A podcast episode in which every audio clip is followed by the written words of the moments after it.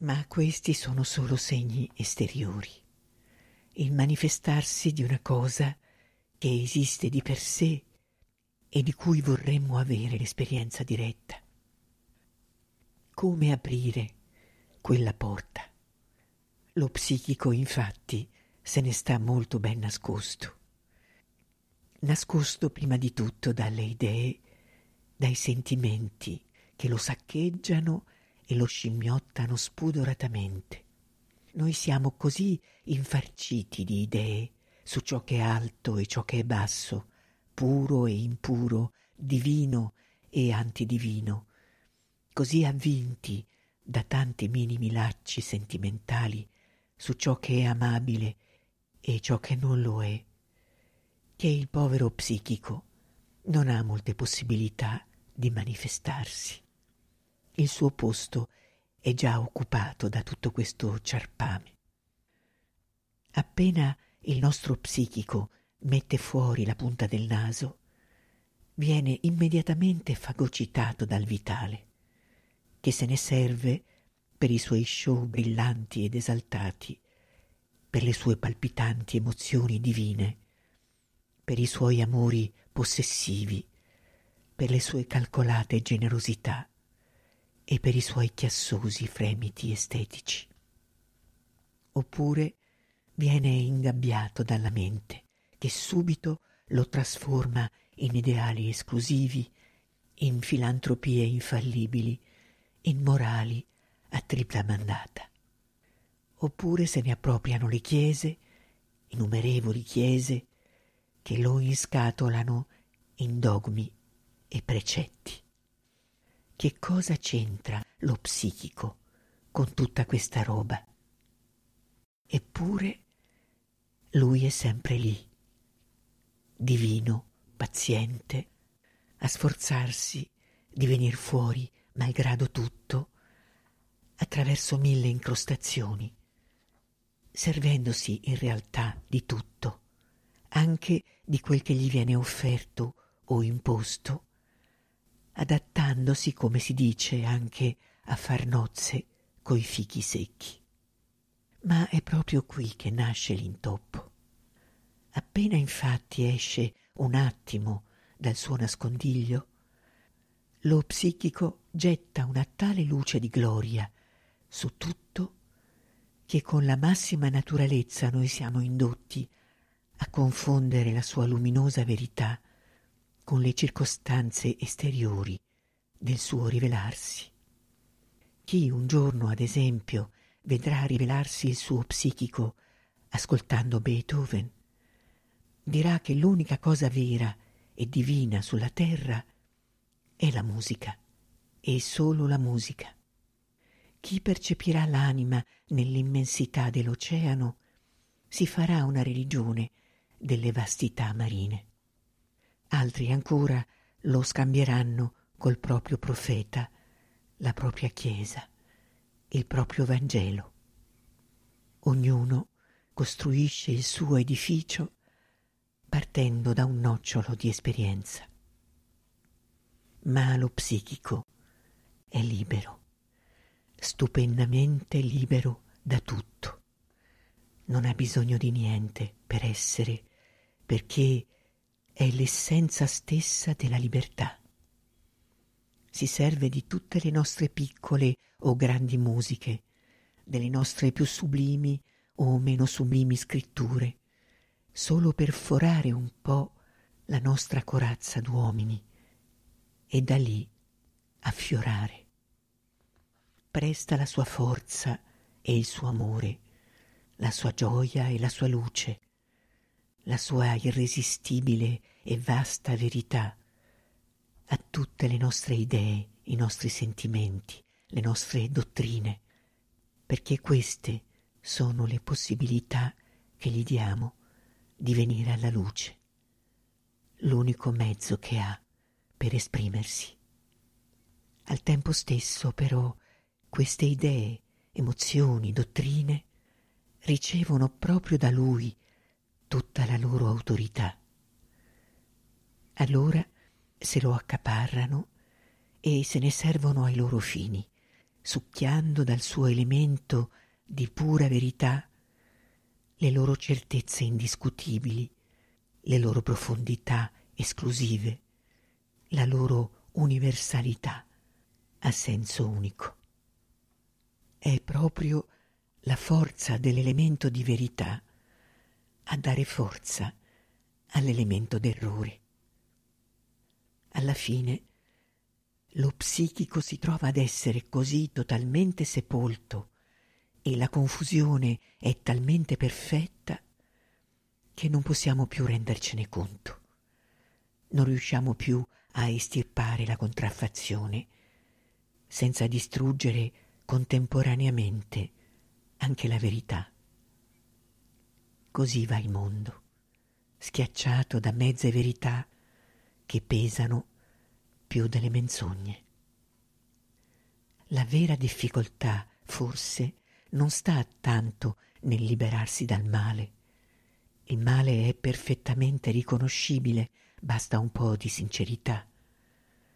Ma nello scrollarsi di dosso un bene che è solo il rovescio di un male, barricato per sempre dentro un pezzettino di verità. Per avere esperienza diretta dello psichico, nella sua fresca purezza cristallina, nel suo irresistibile esistere al di fuori delle tante trappole con cui tentiamo di catturarlo, al di fuori di tutto quello che ne pensiamo, che ne sentiamo, che ne diciamo, occorre prima arrivare a una trasparenza dentro di noi. Beethoven, il mare, la cappella sono semplicemente strumenti per raggiungere questa trasparenza. È sempre lo stesso, basta essere limpidi e la verità, la visione, la gioia emergono in modo spontaneo. Tutto emerge da solo, senza bisogno che noi facciamo niente, perché la verità è la cosa più naturale del mondo. È il resto a confondere tutto, è la mente e il vitale con le loro vibrazioni disordinate e le loro saccenti complicazioni tutte le tapasya e le discipline spirituali degne di questo nome, alla fin fine devono tendere esclusivamente verso quel punto assolutamente naturale dove non c'è più bisogno di nessuno sforzo. Sforzarsi vuol dire ancora confusione, vuol dire ancora una copertura dell'essere. Il ricercatore perciò non tenterà di districarsi nei guazzabugli della mente morale, né di fare impossibili scelte fra bene e male nell'intento di liberare lo psichico, perché in realtà l'utilità sia del bene sia del male è strettamente connessa alla loro rispettiva nocività. Dice Sri Aurobindo, il mio amante mi ha tolto la veste di peccato e io l'ho lasciata cadere con gioia. Poi ha afferrato la mia veste di virtù, ma io ho provato vergogna e spavento e ho cercato di impedirglielo. Ma soltanto dopo che me l'ha strappata con la forza ho visto quanto mi fosse rimasta celata la mia anima. Il ricercatore lascerà semplicemente che tutto si decanti nel silenzio, perché il silenzio è qualcosa di pulito di per sé, è un'acqua lustrale. Non provate a lavare le macchie della veste una per una, cambiatela completamente, suggerisce un antichissimo detto caldeo. È quello che Sri Aurobindo chiama cambiamento di coscienza. In effetti, grazie a questa trasparenza, le vecchie abitudini dell'essere si disferanno da sole e la nostra coscienza verrà a trovarsi in un'altra posizione, non in una diversa posizione intellettuale.